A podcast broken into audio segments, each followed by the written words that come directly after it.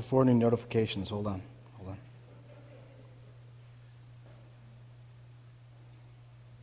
Okay. Um, don't you hate that? Wasn't that terrible? Who would do something like that to people?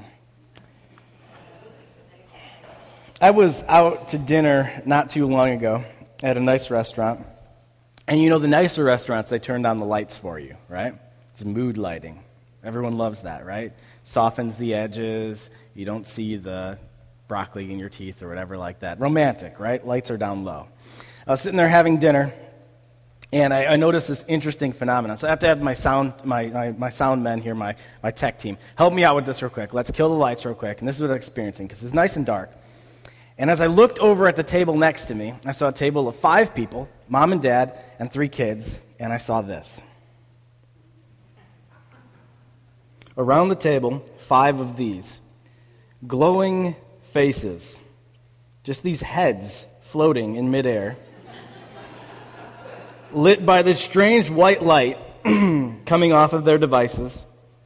No conversation, just these glow faces sitting around a table. You can turn back on the lights. You see it everywhere now, almost, as people walk. We're going to have to put in special lanes in our sidewalks for people who aren't to be bothered from looking up. I saw a great Facebook post the other day. It says, Does anyone have any plans to go anywhere cool this weekend and stare at your phones? Thought that is really, really good, isn't it? And more and more and more, we're just seeing this. And honestly, it is frustrating, but perhaps the most annoying part is that I find myself doing it too. I find it frustrating, but then I realize that I can be that guy that I'm out to dinner with my family or with my friends, and all of a sudden I'm looking at my phone or maybe you know driving in a car. You guys probably do the exact same thing right? You hop in the car with somebody and you go for a ride and you don't talk to them you're just on a phone staring at a screen or we go somewhere to do something or, or even this one this is crazy right some of you guys this is you and you don't have to raise your hands but it's church so you know it's you and don't lie to yourself you can't even watch a movie at home you're streaming Netflix, and the whole time you're still scrolling through Facebook or Pinterest or something, aren't you? There's these glow faces all the time, never to be bothered, always looking something. Facebook, Instagram, Twitter, Vine, Snapchat, Periscope. There are a million, and there'll be a million more. There's going to be like 60 more of them that will appear sooner or later in the future, right? Just keeps coming up and coming up. Actually, Periscope I really like. If you guys have a smartphone, download Periscope. Dang it. Just ruined it. Download Periscope if you have a smartphone, because sooner or later, I think I'm going to actually use that to talk with people. But some of you are the exact same way. And you're frustrated like I am, you see it and you kind of make fun of it. But you know, if you're completely honest, oftentimes you can be one of these glow faces. It's a problem that all of us have, all of us can do, where we're interested in not what's going on, but what else is going on. Not present with the people we're with, but looking for something else at the same time. I think that we think we're doing a good job when it comes to friendship or connectivity because we have all these different avenues. I read what you posted on Facebook, I saw what you posted on Instagram, I liked it, I commented, man, I retweeted, right? And we can feel as if we're, we're generating this real relationship between people, but the research actually shows the exact opposite. Recently, done by the General Social Survey, they found asking people about the number of close friends they have, it had dropped consistently over the last two decades. Consistently throughout the years that they've done this study, the number of people, when they say, How many close friends do you have? has consistently decreased, although our connectivity with all these different devices is increasing. Even more interesting, and maybe even scary, is the number of people who said they had zero close friends. That number tripled in the last decade. Tripled. And when asking people, how many people would you call a confidant? A confidant, which is just a fancy word for saying someone you really, man, you share everything, right? You would put your trust in. The most common answer they got back was zero. Zero. If you go on Google, I don't know if you guys ever jump on there, but now they have the whole autofill feature, right? It fills in trying to guess what you're going to say. If you type in, I have, usually the first or second result is no friends. No friends. That's what kicks up on Google. Uh, although our world is getting more and more connective, more and more interactive, more and more comment and know everything about each other, the number of people we're actually connected to is dropping off sharply. The fact is that although we have hundreds, some of us thousands of Facebook friends, lots of Twitter followers, people who check us out on Instagram or whatever other device we might be using, whatever other platform we might be looking at, oftentimes the number of friends we actually have are decreasing. So I ask you this question How many friends do you have? Not how many people do you know, not how many people follow you on Instagram or Twitter. How many friends do you have? And just for conversation's sake, let's, let's say this. A friend is somebody who really knows about you, not just the surface stuff. Someone who knows more about your personality, someone who can tell when you're having a bad day. And not only that, but let's even define it a little farther and say a friend is somebody who's close enough to you that they can call you out. They have enough access to your life that they can say, hey, what's going on? Because you don't seem the same as you were, or something's off. How many friends do you have? I asked myself that question, right? And it was convicting as I looked over it. I'm thinking, how many friends do I have? Kind of actually a little scary, right? How many friends do I have? With our current platforms, our current society, we can turn into glow faces. Because the reality is, it's easy to control how much someone sees of my life through this tiny little screen.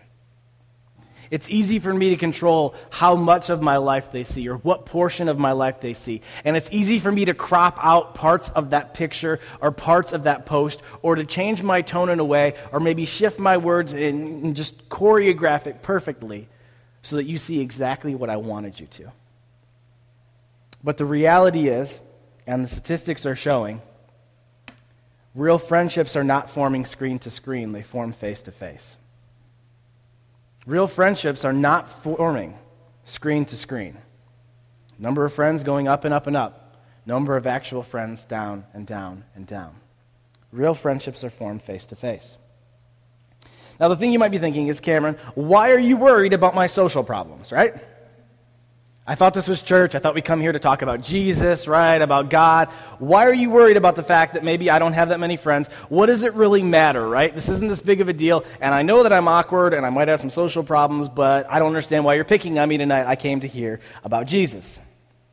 It just so happens that this conversation is integral to our faith. It just so happens that, that Scripture is not silent in regards to this, and in fact, it has a lot to say about it in regards to friendship. It says this in the very, very beginning of the Bible, right? If we go all the way back to the, the Genesis story, right, of, of God and creation.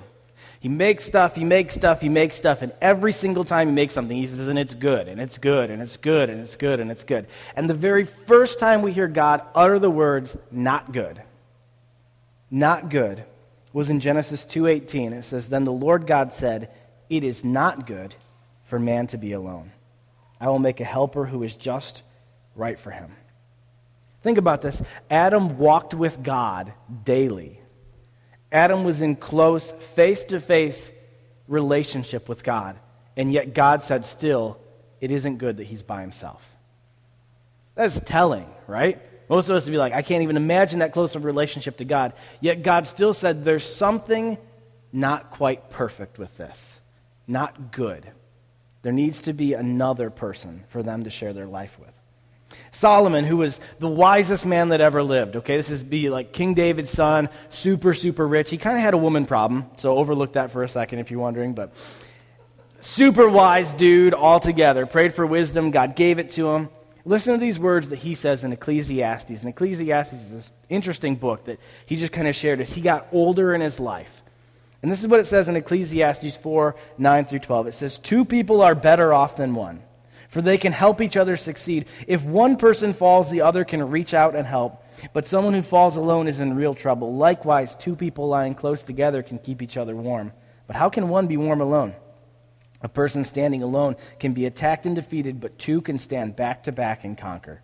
Three are even better, for a triple braided cord is not easily broken.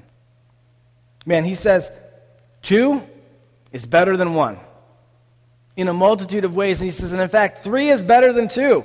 That's one of the problems with people using this all the time in those marriage vows. They always reference this, but it's kind of it kind of gets creepy there at the end if you use it for marriage, right? And three, two is better, and three is even better. And like, wait a second, nope, we're not going to include that part. It's actually about friendship, so just in that. But three is better than two.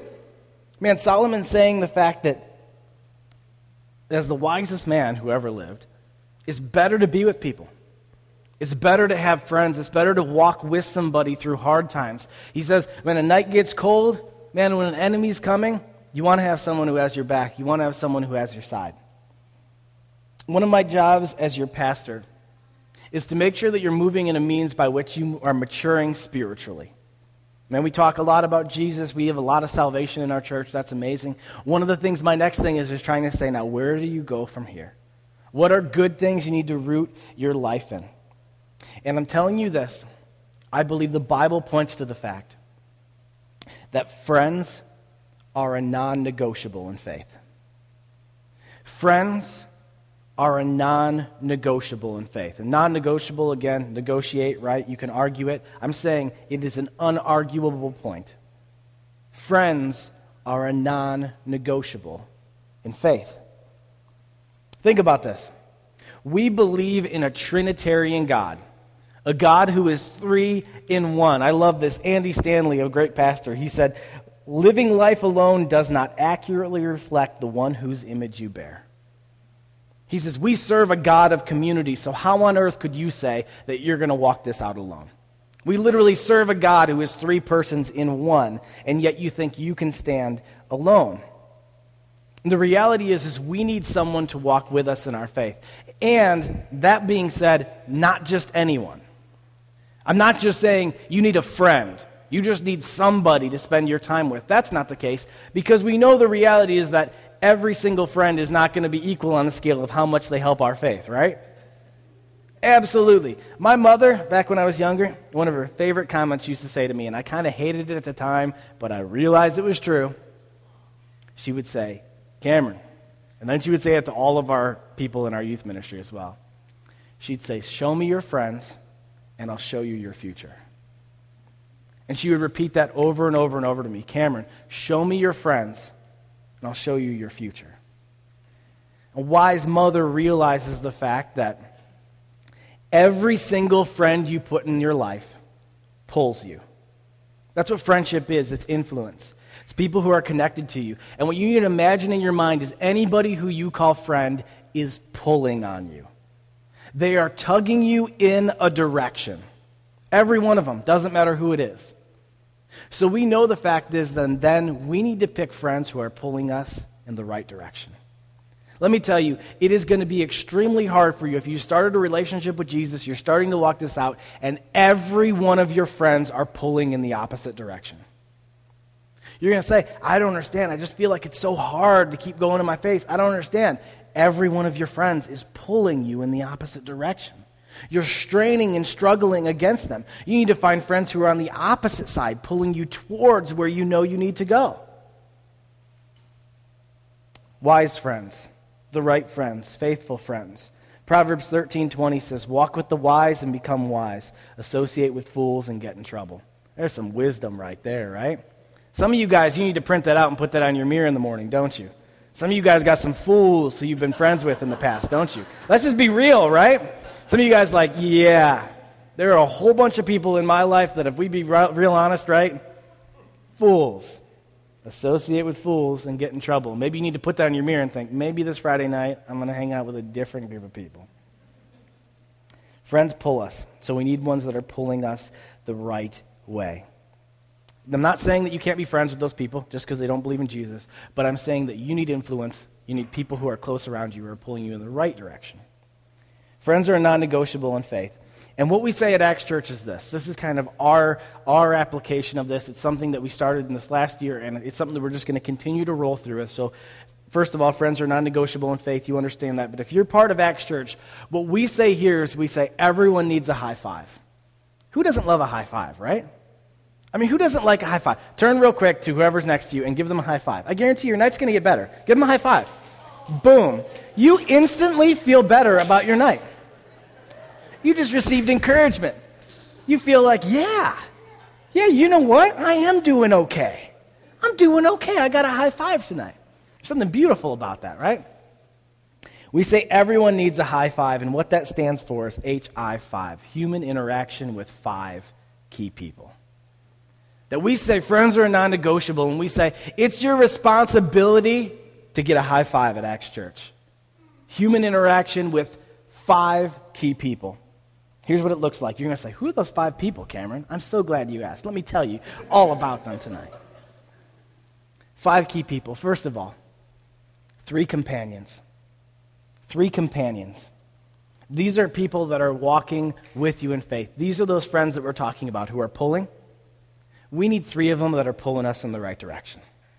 Three people who are walking with us in faith. People who are about at the same level we're at, right? We're, we're just walking through this. We don't got everything figured out, but they're just people who are walking towards the same goal that I'm walking towards.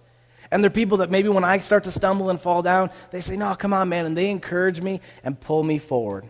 These are people that you share your life with, you share your experiences with, you share your faith with. There are three people that you trust deeply that have access to your life. Think about this Jesus had this. And this should be telling for us, because I don't know if you notice or not, but kind of the big focus of Christianity Jesus. Okay? So when we see something that Jesus does, it stands out to us. Wait a second, this is important. Jesus had this. It says this in Mark 14, 32 through 34. And this is kind of right in the middle of the story, but the details are here I need you to catch. It says, They went to the olive grove called Gethsemane, and Jesus said, Sit here while I go and pray. This is all 12 disciples. He then took Peter, James, and John with him, and he became deeply troubled and distressed, and he told them, My soul is crushed with grief to the point of death. Stay here and keep watch with me. You see, he had 12 that he hung out with, but then at this time of need, he says, All you guys just kind of hang out here. And he says, Hey, Peter, James, John, come with me a little farther. And he walks a little farther down, and all of a sudden, maybe not like it's a facade, but that leader attitude that he had kind of breaks down just one layer less. And he says, Man, my heart is breaking right now. Would you guys stay closer with me here? Because you're my, you're my three really close companions. You know my heart. Jesus had this.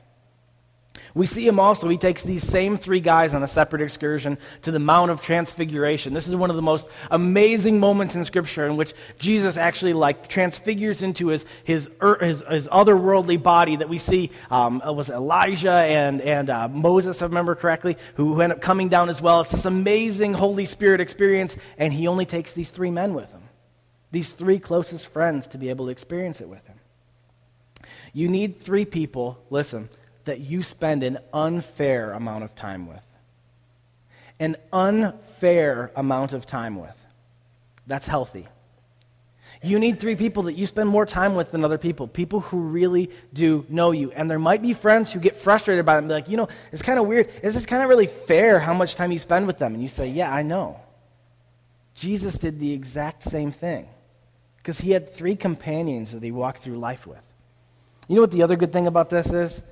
Is then you have three people to share your feelings with instead of 444 on Facebook. That hurt? Anybody? Ouch.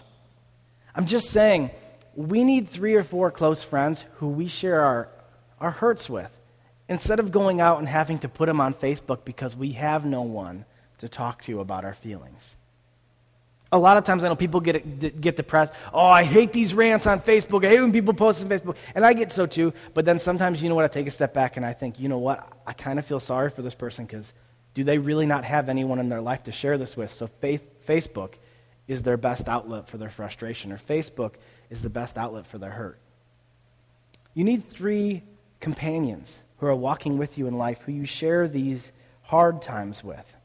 You share these tough times, you share these great times with. So, three companions. Second, you need one investor. One investor. And this is someone who's a little farther down the road of faith than you. Someone who's had a little more time, spent a little bit more. Oftentimes they're older, but that doesn't even mean the case. It doesn't mean that they need to be physically older, just maybe they're spiritually older. They've spent more time in this walk than you have, and they've gone through some things. There's somebody who, when you look at, you said, I wouldn't mind being a little bit like them. Not that you need to mimic all their different characteristics, and not that you're going to try to become them, because our goal is to become like Jesus, not like somebody else. But there's someone that you say, look at their life, I wouldn't mind being a little more like them. And what that investor does is they believe in you. And at times when you're going through something hard, they invest in you and they say, I've walked through the same thing, don't worry. There's light on the other side of this. I know it's a tough time, but I've seen God come through in it. It's someone who gives you wise counsel. It's somebody who can help set you straight. And listen, this is important. And, and this is going to sound arrogant, but it's not. In very many situations in your life, I could make better decisions for your life than you can. And you say, Cameron, wow, that sounds arrogant. No, the reason is, is because I'm not going to take your emotions into consideration. And sometimes you need somebody who can factually look at it and say, you know what? you're letting all these emotions cloud this. This is just straight up dumb.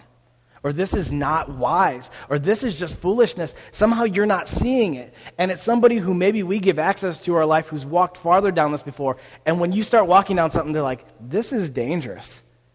I'm just going to call you out on this right now. Not saying you got to do exactly what I'm saying, but let me just tell you this is dangerous ground. These are people who they can save us a world of hurt. One of my favorite quotes from forever ago, I believe, um, yeah, I'm not even going to say who it was because I'm probably going to say it wrong. But just off the top of my head, I love it. It's an old statement that says, Learn from other people's mistakes because you won't live long enough to do them all yourself. That's wise counsel, right? Somebody who says, I've walked that, I know that, trust me, it's not worth it. Someone who's lived a, life worth trusting, someone who we can trust. Now, some of you will immediately push back and say, I don't need this. I don't need that person. I'm doing okay on my own, and that's pride. That would be the sin that'll take you far away from God and destroy your life. That pridefulness that you have of saying, I don't, I don't need that person, I can figure it out. Danger. Let me just interimly step in and be that person, that investor for you, and tell you that that mindset is what will get you close to the flames of hell.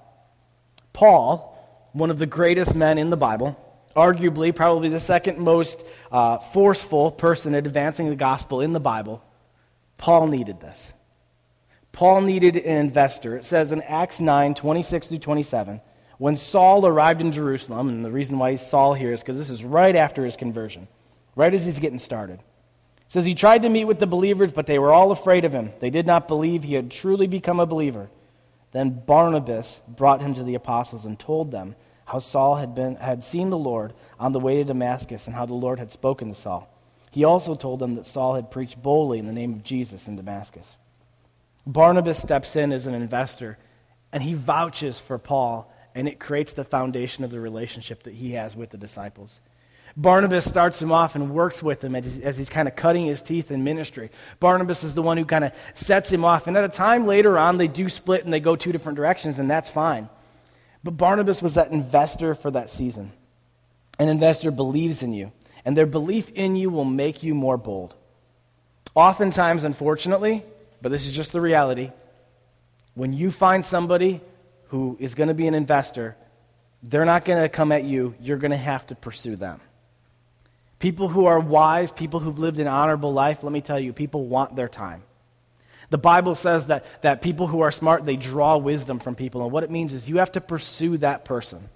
Don't waste their time, but if you take and you and you work at them and say, Would you just possibly be willing to talk to me about this? Would you be willing to, to have a conversation about this? Would you be will, willing, excuse me? Oftentimes you get these amazing nuggets of truth from them.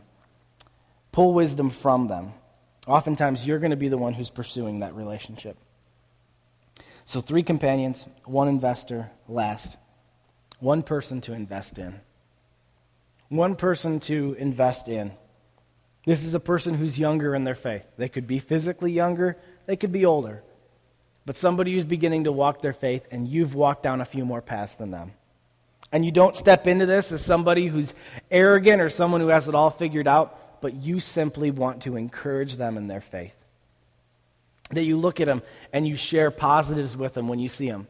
And you start building a relationship. Let me tell you, you are not an investor finding someone to invest in if you just walk up to somebody you have no relationship with and try to call them out on something. It's not called an investor, it's called another word. And we can't say that at church. That's not an investor. An investor develops a relationship with somebody and they realize they care about them. And they encourage them and they push them forward. Passing on wisdom that you've found, helping them become more like Jesus, pointing them to Scripture, sharing love with them. Paul realized this as he was going on. We just saw how Paul needed someone to invest in him and Barnabas. As he gets older, he realizes he needs someone to invest in. He does the very same thing. It actually says at the beginning of Timothy, he's writing to his, his, his like son in the faith, Timothy, this person who he's investing in. And he says this to him I'm writing to Timothy, my true son in the faith. And in 1 Timothy 4 12, he says this to him. This is a great man, someone to invest in language shared with him. He says, Don't let anyone think less of you because you're young. Be an example to all believers in what you say, in the way you live, in your love, your faith, and your purity. And he's just pushing Timothy forward. You see how he's doing it? He's saying, man, don't, don't, don't listen to those people who are trying to slow you down. Man, be an example in everything you do. And he's encouraging him on, encouraging him, man, don't forget, just keep pushing in, live that life that you're called to be. As we develop in faith, we realize this. What's been given to us wasn't just given to us. Anything given to us was given to us so that we might pass it on to someone else. I started real, realizing that earlier in my faith, where when I would learn something and I would hear something, I would look for opportunities to share it with other people. God pointed something out to me in my mind, I would just store it up here, and all of a sudden I would run into a conversation where someone's sharing something. And I'd say, you know what? I really feel like God was saying this in regards to that. Have you ever thought of that? And oftentimes that's a word that they need, and it's something that I realize God's speaking to me, not just for me, but He's speaking to me so that I can be a conduit to flow to somebody else for encouragement. That a word that, that changed my heart or a word that encouraged my heart, I don't just absorb and then forget, but I absorb and I keep it and I share it with somebody else and encourage them. We begin caring and sharing for those younger people. You take and find somebody, someone who you think might be that person, and begin to walk down a relationship with them. And you'll see, if they're the person you're going to invest in, they'll realize that you're an investor and they'll begin pursuing you back. They'll realize it and they'll begin asking questions of you. And they'll actually develop that relationship so you're not just throwing stuff at them. Friends, friends are a non negotiable in faith. And if you're at Acts Church, even if you're not, you said, you know this isn't my church, I'm telling you, the best advice I can give you is that you find a high five. You find five people who you can share your life with three companions, one to invest, and one for you to invest in. So, let's go back to this question one more time. How many friends do you have? I'm saying you need a high five. How many friends do you have? Are you missing one of those categories? Are you missing two of those categories? Are you missing all three of those categories? Now, I'm not saying you're going to be able to wrap this thing up tonight. When we get up and we stand up in a few minutes, you're not going to be like, hey, hey, would you be companion? Would you invest in me? Can I invest in you? It's going to take longer than that. That's okay. But you need a high five. I'm telling you that if you're going to live out your faith, if it's not just something that's going to be about today, if it's not just something to get through the summer of 2015, but if it's something that's going to last, something that's going to stick with you for the rest of your life, you need friends. They're non negotiable in faith. Did you know that the last time Jesus taught, before he left this earth, he prayed for you? Did you know that? The last time Jesus taught, he prayed for you. This is what it says in John 17, 20 through 21. He says, I am praying not only for these disciples, which were his 12, right? But also for all who will ever believe in me through their message. That's us. I pray that they will all be one, just as you and I are one. As you are in me, Father, and I am in you. And may they be in us so that the world will believe you sent me. When Jesus looked ahead to the future of us, when he saw in his mind people of the Illinois Valley in 2015, he said, God, please make them one. Make them friends. Join them together. Give them unity. And as they grow in unity, they'll grow closer to us, and the world around them will say, Those people, man, those people serve that God. It says that we'll actually speak of this God that we believe in to the world. Everyone needs a high five. You need a high five. As our world is progressively getting less and less connected, for real, we continue to grow all these electronic connections. We continue to push into being a bunch of glow faces sitting at the table, not connecting. But as our real friendships dwindle and disappear, Christians should begin to stand out and be weird because of how many friends we have something that should mark us. And perhaps maybe that was even why Jesus prayed this. Maybe up until now it didn't even make that much sense. But now, sitting at the cusp of the technology that we have, these words make more sense than ever. He said, Let them be marked by the friendship that they have. That the world would marvel when talking to him and saying, Wait a second, how many friends do you have? Wait, you get together on a weekly basis and talk with these people face to face? Wait a second, when you moved, you called some people and they actually come and helped? Wait a second, when that happened in your life or this situation went down, you sent out a text and people actually cared and responded and came to your house? And that people would say there's something strangely different about those Christians and their friends, and that it would show the world that something's different in us. Who's your high five? Who are you missing from your high five? Friends are non negotiable in faith. And the answer is not to go out and pore over your Facebook or your Instagram or your Twitter. Real friends are made face to face, not screen to screen. Face to face, not screen to screen. This is why we do groups at Acts Church. This is why we do subgroups and why the last two weeks and the next four or five weeks, you're going to hear me talk about it every single week. Because the reality is, is I know that if you do not find Christian friends, people of faith who are pulling you in the right direction, your chances of success are small. Your chances of success are small. That friends are a non negotiable in faith. At Acts Church, we say that we believe circles are better than rows. We love opportunities like this. I love teaching you. But rows only get so much done. Circles is where life happens. And circles is where all of a sudden these real conversations break out, where people really let down those walls and it changes. We'll be launching subgroups at the end of this next month, about four or five weeks from today. And my goal for all of you is if you, you realize that this message connects with you, you realize I have a whole bunch of Facebook friends, don't have many real friends. How many people are your friends? And that number seems really, really close or zero. Some of you need to take a step. Go back and talk to Amy about groups. Ask her. We'll be doing a group link at the end of the month where you can come and you can meet all these different people. If that, you're not into that, you can still even give your information to Amy and she tries to connect you with group leaders and have them get a hold of you, ones who she believes are going to connect with you. Or maybe you've been here for a while and you've been in groups before, and, and what I'm going to tell you is it's time for you to step up and lead a group. Our church is consistently growing. Right now, we're on a 250 person church. Every fall, we see an influx of people. And you know what happens? Tons of new people, not enough groups. Every year. We need people who've been in groups to say, I'm willing to lead a group.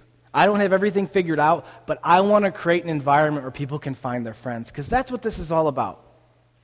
If you wonder in the next weeks why I'm going to keep passionately talking about groups to you, it's not because groups are going to change your lives.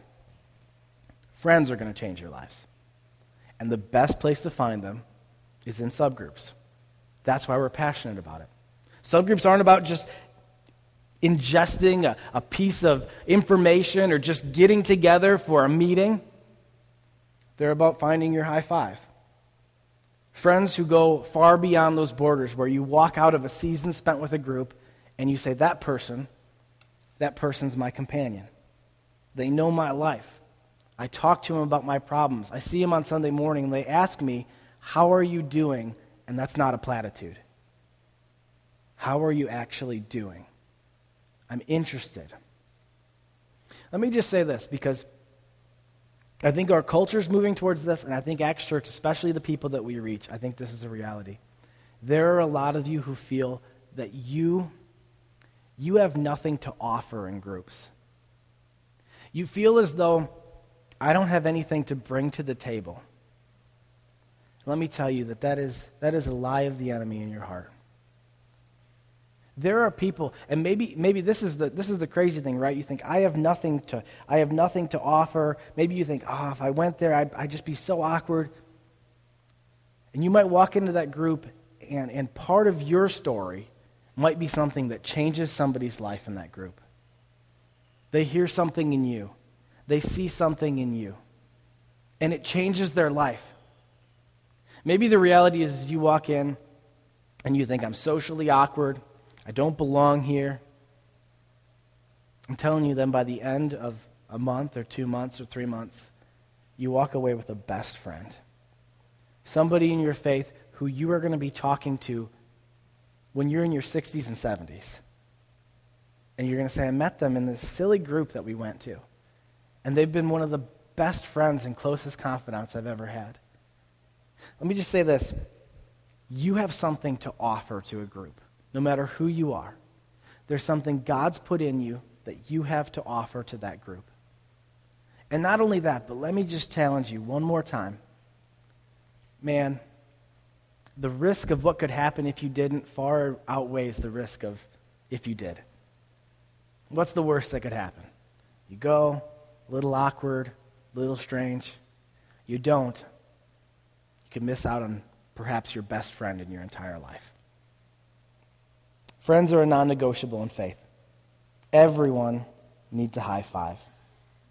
Real friendship is formed face to face and not screen to screen. I want to encourage you not to just be another glow face, not to just be another glow face, but to step into opportunities to make real friendship. Let me pray for you. God, I thank you so much for tonight.